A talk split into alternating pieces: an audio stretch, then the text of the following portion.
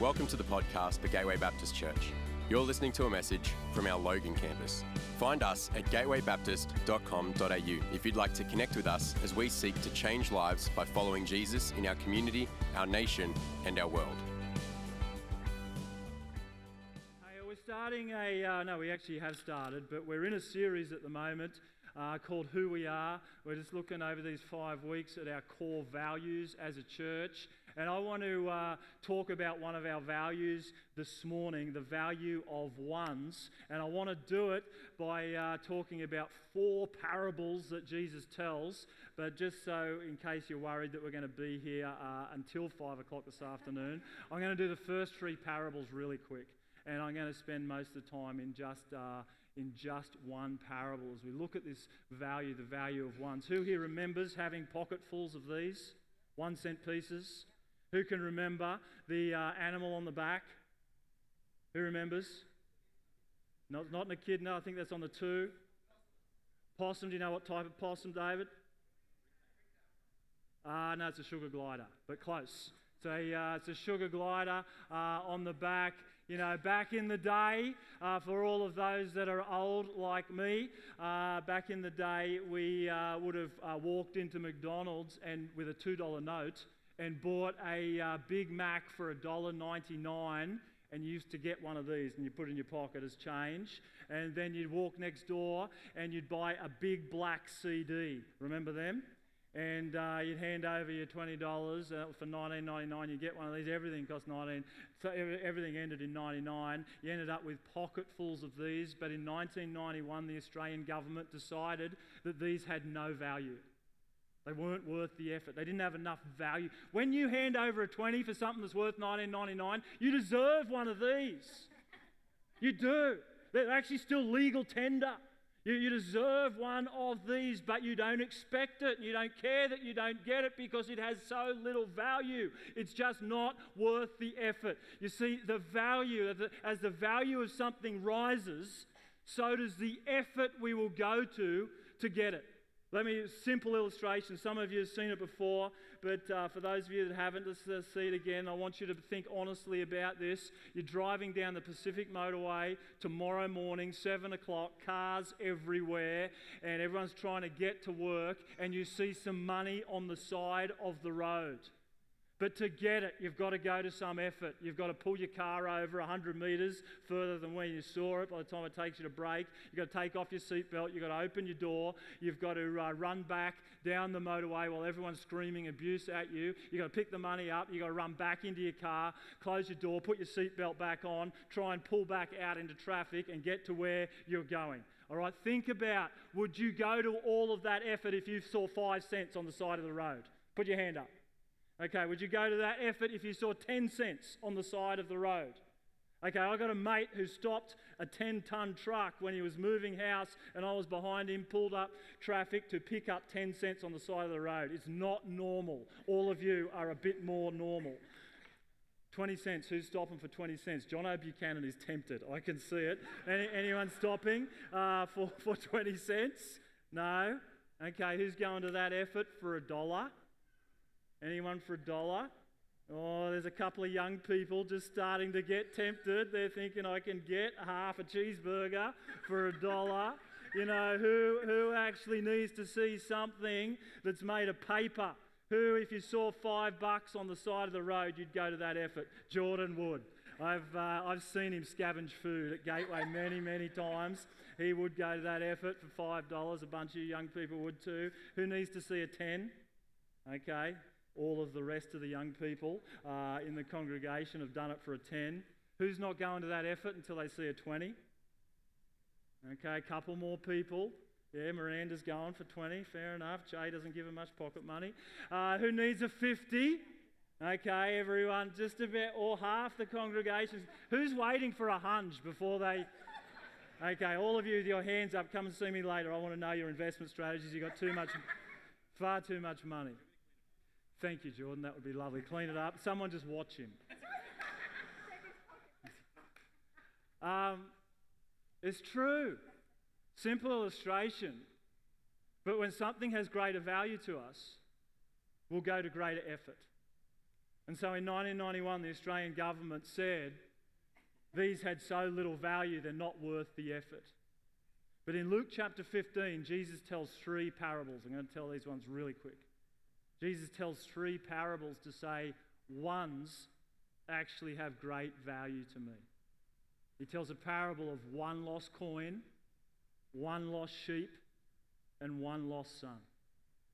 And, those, those parables, and remember, whenever God says one thing three times, it's really important. Holy, holy, holy is the Lord God Almighty. He tells the same story three times to make one point. One lost person, one hurting person, one vulnerable person, one lonely person has so much value to the King of heaven that he notices when they're missing. That an all out search is called for until they are found. That one lost, lonely, hurting person actually becomes the priority of all of heaven. And when that one lost, hurting, lonely person is found, all of heaven celebrates. Jesus says time and time again in Luke chapter 15 that when one lost person repents, when one lost person turns to God, when one lost person is found, all of heaven, all the angels of heaven stop and celebrate because one lost, hurting, lonely person has great value to God. The value of ones. Our value as a church family is based on that chapter. But I actually want to talk about this value from a different parable today. From uh, Luke chapter 10. And it's probably one of Jesus' most well known parables. It's the parable of the Good Samaritan. And it's actually so well known that even in our culture that has nothing to do with church today, it's still become part of our vocabulary. We still know what a Good Samaritan is. A Good Samaritan is someone who goes the extra mile, who goes to great effort to love their neighbours, to help someone in need. But when Jesus told this parable in Luke chapter 10, he actually got in a lot of trouble. He got in a lot of trouble with the religious people of the time who actually didn't think that lost, lonely, and hurting people had value to God. If you've got your Bible, just turn to Luke chapter 10 and uh, verse 25. It says, On one occasion, an expert in the law stood up to test Jesus. Teacher, he asked, What must I do to inherit eternal life? It's a good question. We should all ask that question.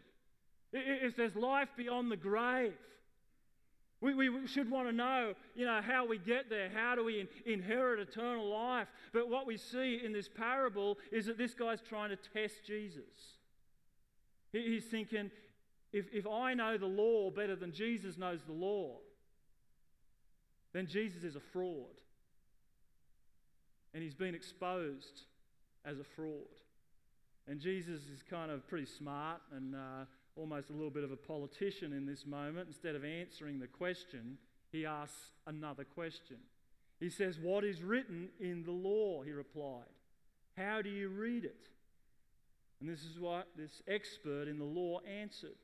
He said, Love the Lord your God with all your heart, and with all your soul, and with all your strength, and with all your mind, and love your neighbor as yourself. It's exactly the way Jesus answered that question.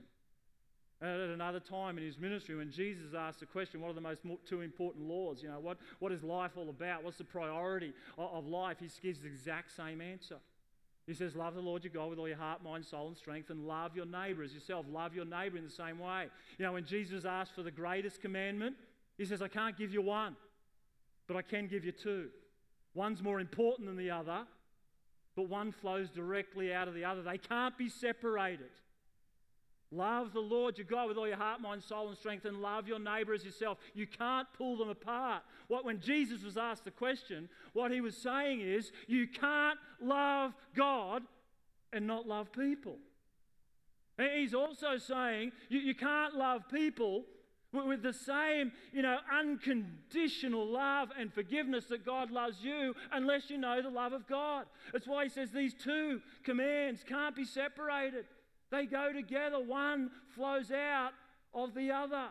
And Jesus says to this guy who answered the exact same way that uh, Jesus himself answered, He says, You've answered correctly. Top of the class, A plus. You know, skip to the next level. This is exactly the right answer. Jesus replied, Do this, and you will live. Listen to what he says next. But this expert in the law, verse 29, he wanted to justify himself. And so he asked, Who is my neighbour? Ever wanted to justify yourself? Starts at a very early age. You know, there's something that we know we should have done, but we haven't done it. And so we justify ourselves. You know, when we went to school, you know, we used to make excuses why we hadn't done our homework. The dog ate my homework, or my sister duct taped me to the bed. Or when I was in, in year 11 and started driving to school, we had to say why we were late for school. And we came up with a better excuse, you know, every, every day. I'll never forget, I rolled in at 9.17 one morning and Ann Dunn had got in at 9.16. And she was only one line, you had to write something small, but she wrote, I'm sorry I'm late, my pet died. It's not that I'm sentimental or anything, but it takes a jolly long time to bury an elephant. And I thought, oh, I can't beat that. These days, kids know nothing about justifying themselves for not going to school. The government sticks their head out the window and sees a few clouds in the sky and just calls school off. I mean, I prayed for that for 15 years. God never answered my prayer. In grade three, we had one bomb scare. And we got to go out on the, uh, on the field and play footy for half a day. Every time I hadn't studied for a test for the next nine years, I prayed for another bomb scare. It never happened. Kids these days, you only go to school every second day. But you know, as we get older, as we get older, we actually keep finding ways to justify ourselves when we haven't done what we know we should have done. You know, maybe we justify ourselves why we haven't loved that person at work, why we haven't forgiven that person in our family, why we haven't loved our wives the way that Christ loves us. It might just be my list, but maybe your list too. And we justify ourselves. We say, I'm tired, I'm busy, I'm stressed, they don't deserve it. I got too much going on at the moment. We justify ourselves. And this is what this expert in the law is trying to do. He says, as he's trying to justify himself by saying, Who is my neighbour? You see, you need to understand a little bit of the context of this really famous parable. At the time, Jesus and the expert in the law knew that there was a significant debate going on amongst the rabbis. They knew that love your neighbor was actually in the Old Testament law. In, Leviticus, it says this do not hate your brother in your heart. Do not seek revenge or bear a grudge against one of your people, but love your neighbor as yourself. And so the expert in the law, he wants to find out who do I have to love? Do I have to love nice people or do I have to love people that aren't so nice to me? Do I have to love people that are like me or do I have to even love people that aren't like me? Because that's the debate that's going on amongst the rabbis. There's a whole bunch of rabbis who read that and said, well, obviously, your neighbor is someone who is a fellow Jew, someone who is a fellow Israeli, you know, someone who is uh, in your family, because they're in the text.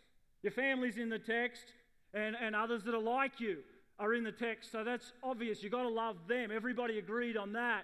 But then there was a debate going on about do you have to love people who've come from another country, another nation, and have become part of our religion? Do we have to love them?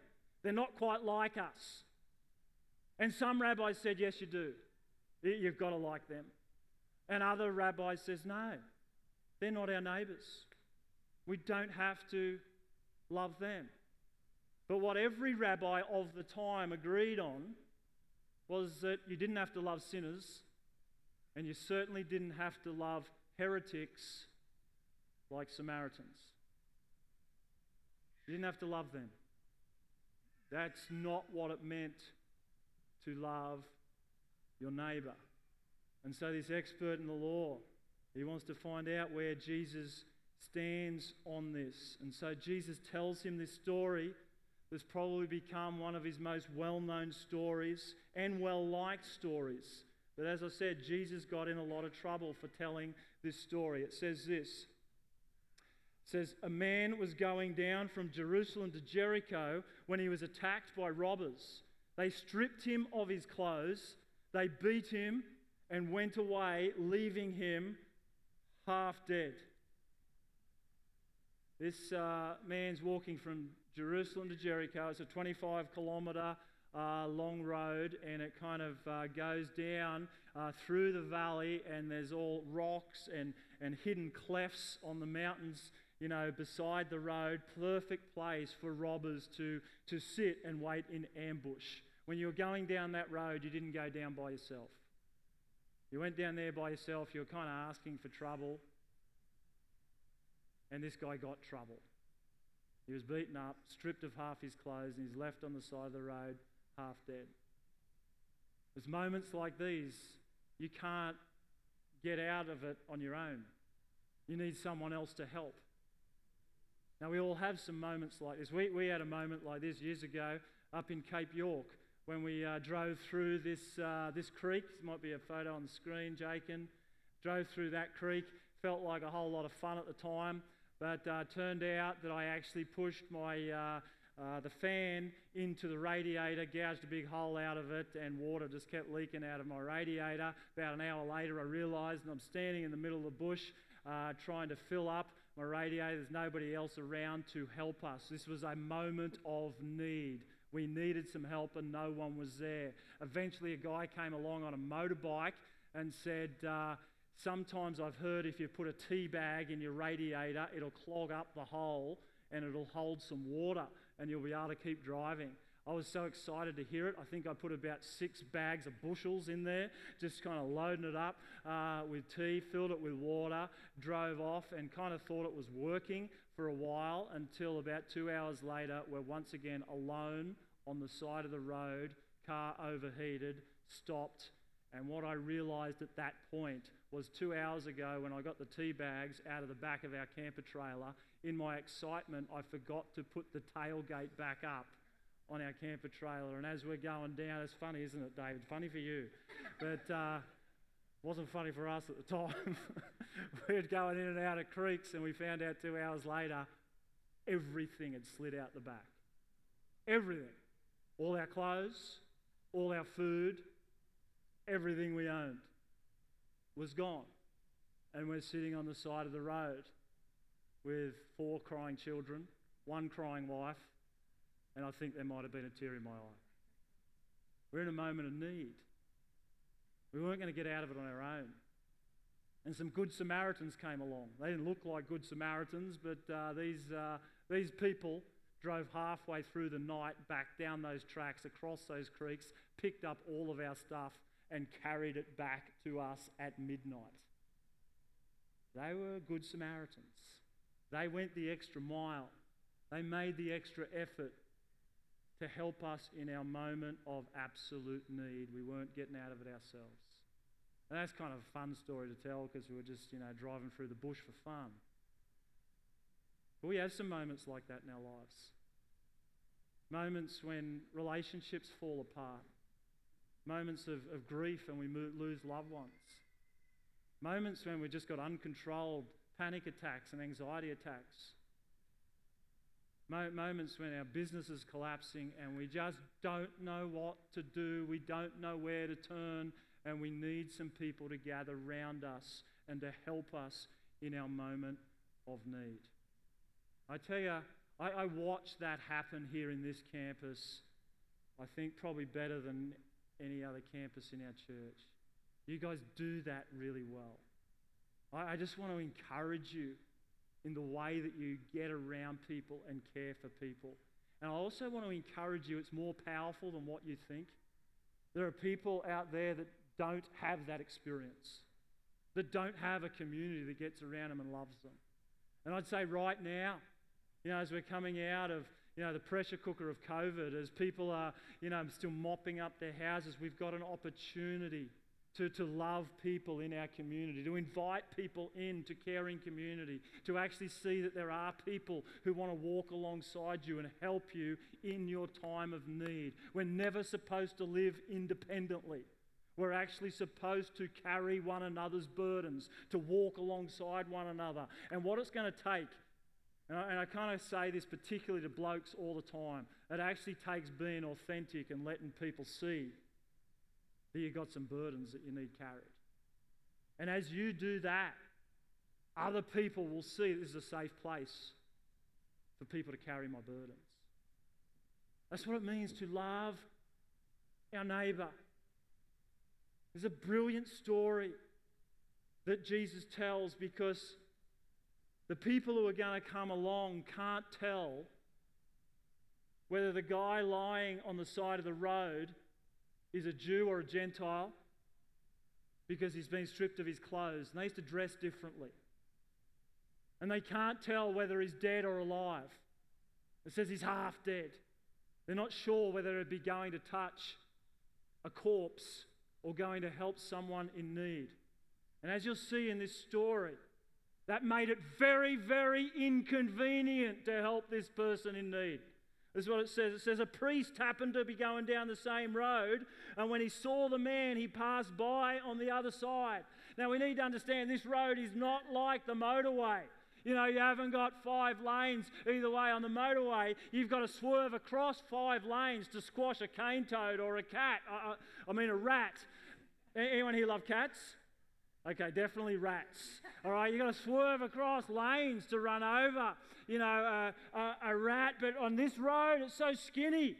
You actually had to swerve to avoid this guy lying on the side of the road. And that's what the priest does, because the priest can't tell if he's a Jew or a Gentile. He can't tell if he's dead or alive. And if he is a Gentile or if he is dead, there's a great cost. It's very inconvenient. Because of his role in the temple, he, he would have had to, if he touched a dead body or if he touched a Gentile, he would have had to spend seven days out in the camp with the rest of the sinners, away from home, away from the temple very embarrassing for a priest. And he would have had to buy a red heifer. I won't go into all the details of that, but it was in the Old Testament law. Buy a spotless red heifer to offer as a sacrifice. I looked up on eBay this week, it's about $1,300 for a red heifer. The point is this it was costly and inconvenient to help a person in need. And so he walks away from the need. And then it goes on, it says, So to a Levite, exactly the same problem. It's costly and inconvenient because he's a helper in the temple with the priest. Saw him pass by on the other side. We all make excuses why we can't help someone in need. It's inconvenient. It's inconvenient preaching on this passage, I tell you. I uh, drove out my driveway uh, a couple of weeks ago and I was preparing this message and my neighbour's bin was overflowing. They hadn't squashed it down properly, and the crows had got into it, and there's rubbish all over the road. And I'm looking at it, and I'm going, "It's not my problem. I packed my bin well. It's uh, it's their problem." And I'm running late for work already. And then I remembered I'd just been reading this passage that morning. What does the Good Samaritan do? Pays the cost and is willing take on inconvenience. So I had to stop and pick up my neighbour's rubbish. It's inconvenient. I was a couple of weeks ago, I was, uh, I was running along the beach and I saw a guy running towards me. I thought he looks weird, and I'd seen, I'd seen him come out of the, the surf carrying his kite surfer, but I turned around I could see his kite about 800 metres down the beach. He'd come to grief out in the surf. And as he's running towards me, it looks like he's wearing a black skirt. But as he gets past me, I realize when he lost his kite out in the surf, he also lost his shorts. And he's running towards me, and he's got, he's got his uh, black wetsuit shirt tied around his waist, and it's covering his front. but not his back. I saw the need. Shorts. And trust me, I wanted to avoid the need. But I remembered this passage and I ran back to the place where I was staying. I got a pair of shorts, ran all the way back down the beach. I said, Mate, do you need these? He wanted to hug me. I said, Don't hug me. I'm a Baptist pastor, it wouldn't look good. Just put the shorts on and off you go. It's inconvenient to help people in need. We can come up with all sorts of excuses why we can avoid people in need, why we can avoid helping people in need. And this story that Jesus tells, once again, it's a brilliant story, and it, and it kind of follows the, the story of threes. You know, there's one guy comes along, two guy, second guy comes along. You kind of expected both of them would be the person to help in need. And, and everyone there is thinking the third person is going to be the common man. It's going to be just the ordinary Israelite, the ordinary Jew in the street. He's going to be the common man's going to be the hero of the story. And then Jesus shocks the pants off them.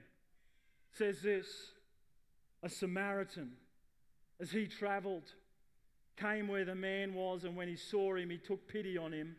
And when he went to him and ban- he went to him and bandaged his wounds, pouring on oil and wine. Then he put the man on his own donkey, brought him to an inn, and he took care of him. Next day he took out two denarii and gave them to the innkeeper. Look after him, he said, and when I return, I'll reimburse you for any extra expense you may have. This was not what they were expecting. You see, we, the Good Samaritans, become part of our vernacular. Everybody knows what a good Samaritan is. It started with Jesus. He's the first person to ever put those two words together. They'd never come together before this. You see, the, the, the, people of Israel hated the Samaritans. They were heretics. If there was anyone they didn't have to love as their neighbors, it was Samaritans. You don't have to love them. And the Samaritan becomes a hero of the story. The Samaritan sees the need, doesn't avoid the need, but he actually moves toward the need to serve the need. This is gut wrenching for those that are listening. That Jesus could tell a story and the Samaritan's the hero of the story. This is what was said about Samaritans at the time. The Israelite who eats the bread of the Samaritans, that sits at the table of a Samaritan or consumes food that comes from the Samaritans, is like him who eats the flesh of swine, which was not good. You weren't allowed to have a bacon sandwich if you were a good Jewish boy. This was not good. It was an insult to God to spend time with a Samaritan. And then Jesus says these words He says, Which of these three was a neighbor to the man who fell into the hands of the robbers? This story really hurts. The expert in the law, you notice he can't even say his name, can't even say the word Samaritan. He says, I guess the one who showed mercy to those in need, the one who had mercy on him. You see, the expert wanted neighbour defined to justify not loving people that were different to him, not loving people that were like him. He wanted a reason not to have to love them. And Jesus once again just like he did in Luke 15, he does it once again in Luke chapter 10. He says, Every single one has value to God. Everyone that, in that is in need, every lost, lonely, and hurting person is valuable to God. Everyone is valuable to God and is worth the effort. And Jesus goes further than just defining who our neighbor is. He doesn't just say your neighbor, you know, is those like you. He says your neighbor is, is everybody you see in need. But he actually goes to define what it looks like to love your neighbor. He says this go and do likewise. Go and be a good Samaritan. Now, this is, let me make it really simple. Priest sees the need, swerves, avoids the need so he doesn't have to serve the need. Levite sees the need, swerves, so he doesn't have to serve the need. But the Samaritan, and this is what Jesus says, go and do likewise.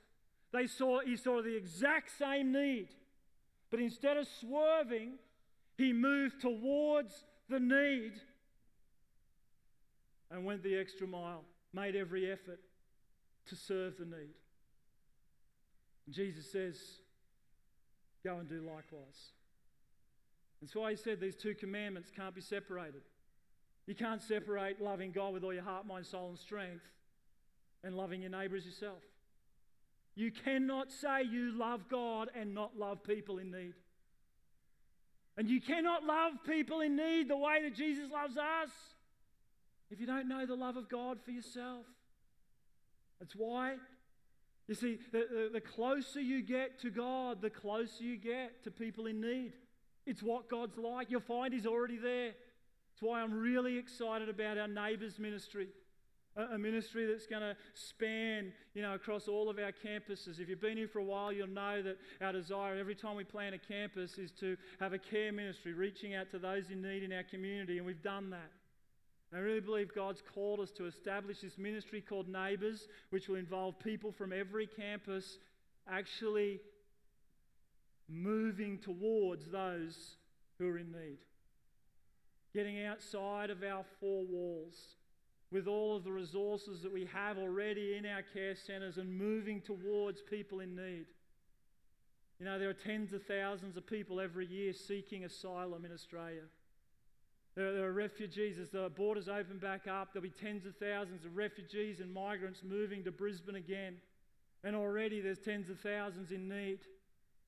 As a church community, and what this neighbours ministry is all about is actually moving towards those in need to serve the need. And so we've been received a grant to set up a big camper van, caravan, trailer kind of uh, deal to actually take many of the resources from our care centres to meet people in need. But, you know, it won't be the resources that actually makes the big difference. It's actually going to be the relationship. It's actually going to be showing love to people practically, but walking alongside people and saying, You're welcome here. We love you. We want to help you. We want to serve you in every, any way that we can. I really want to encourage you as we get this, this ministry up off the ground this year. Have a chat to Eleanor. Eleanor and Sarah, just stand just for a sec, give us a little wave. Eleanor and Sarah here with us today.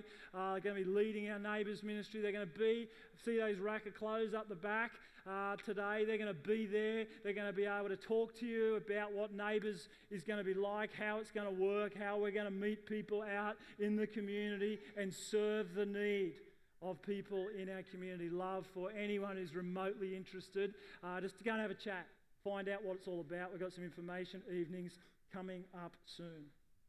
I want to finish really practically today. The last thing I want to do is to make people feel guilty and run around trying to be everything to everyone.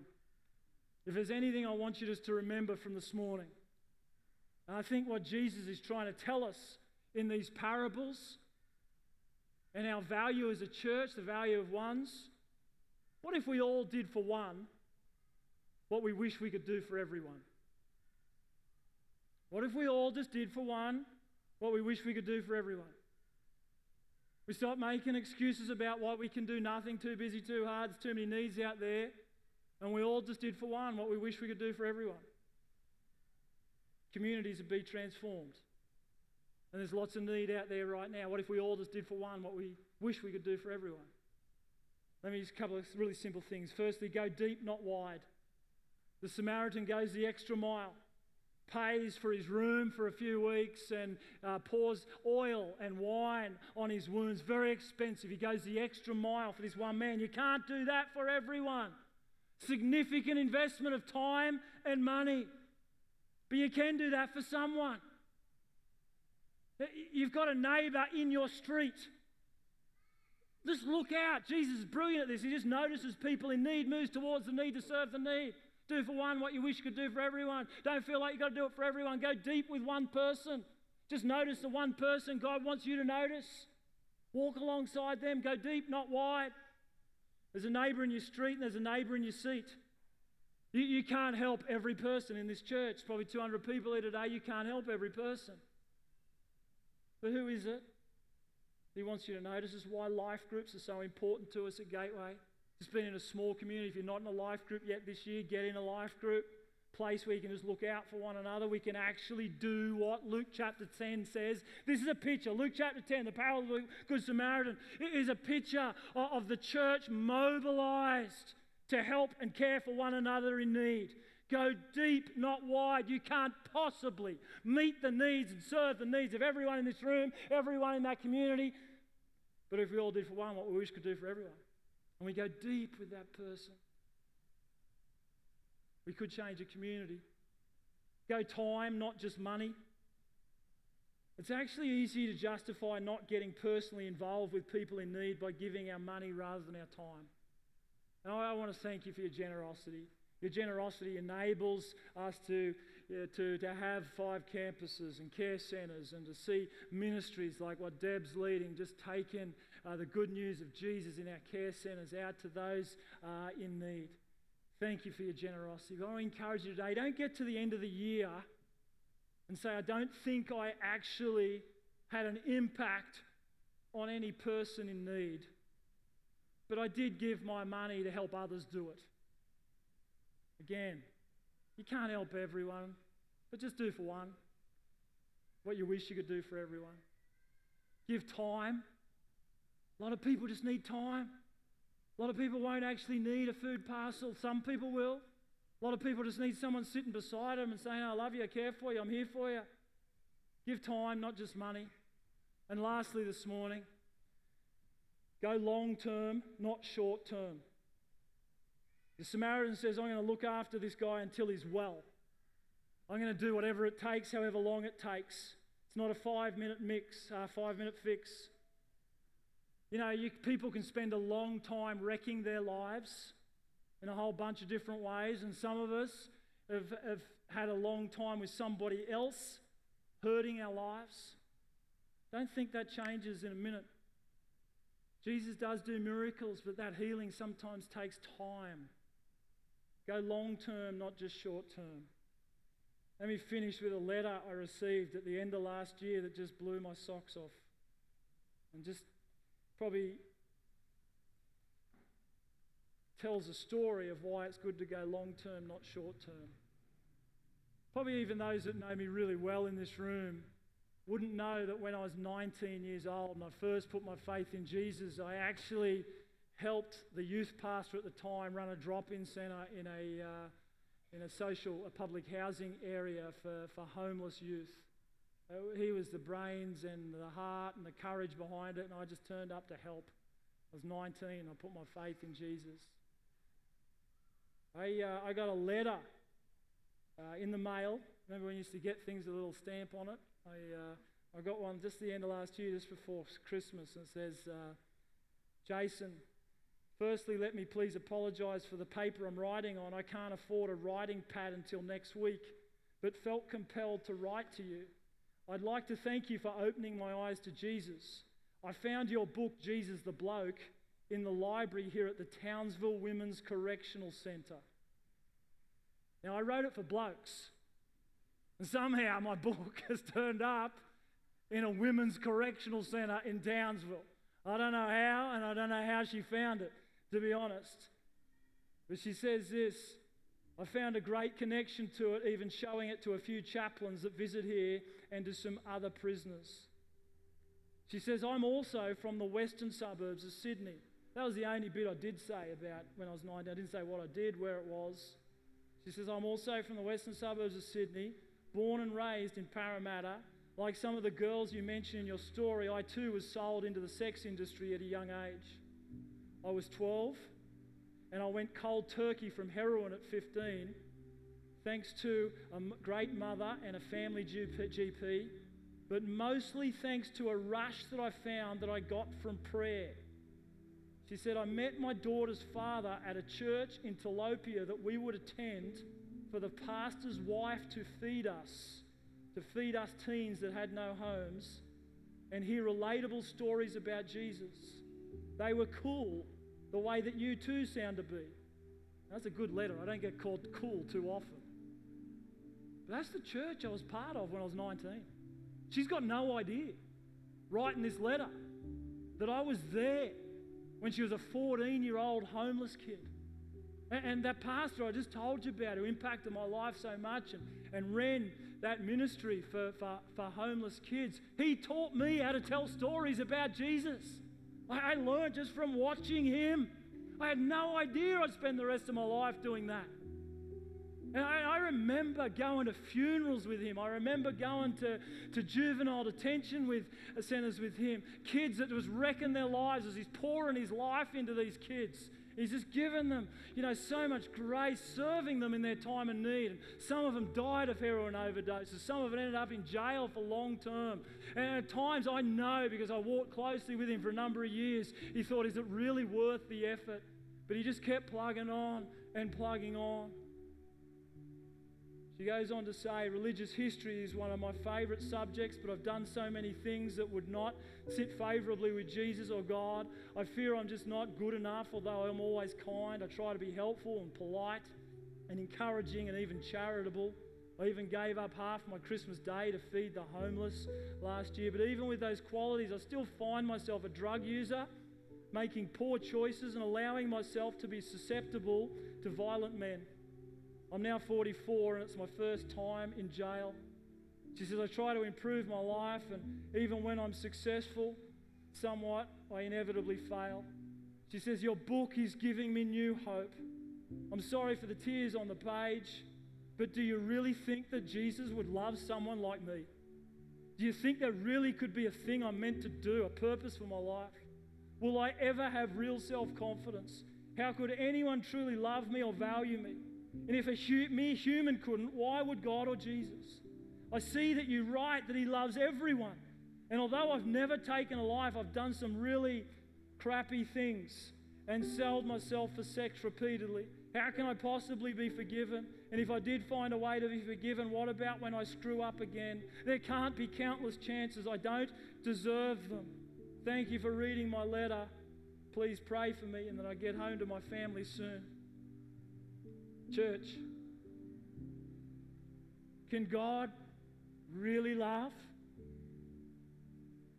a woman like that? I'm going to ask that one more time, and I want a lot more enthusiasm. Can God really love someone like that? Yes, that's what He's like. God's been chasing her down for 30 years. I remember her as a 14 year old kid, messed up and broken. And God, the light of God just getting into her, her heart and her life a little bit. 30 years later, God has not given up on her.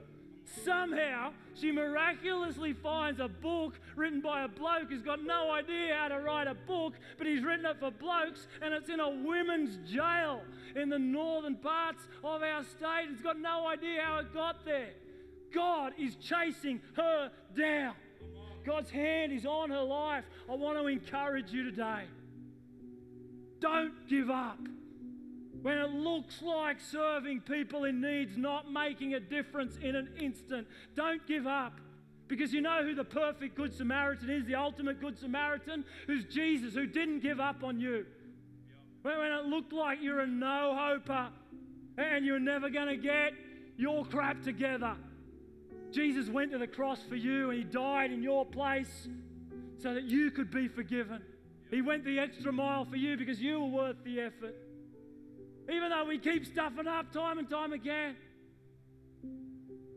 So I encourage you, church. Maybe you've got a family member, maybe you've got a neighbor, maybe you've got someone in need. There's a little like Sky who wrote me that letter. God puts them on your heart. Don't give up because He won't give up on them. Go deep, not wide. Give time, not just money. And go long term, not short term. And we might just see a community transformed by the love and the power of Jesus. We hope you've been blessed by this message. If we can pray for you or you would like to take a further step in your relationship with Jesus, we would love to connect with you. Please head to gatewaybaptist.com.au and click on Get Connected to let us know.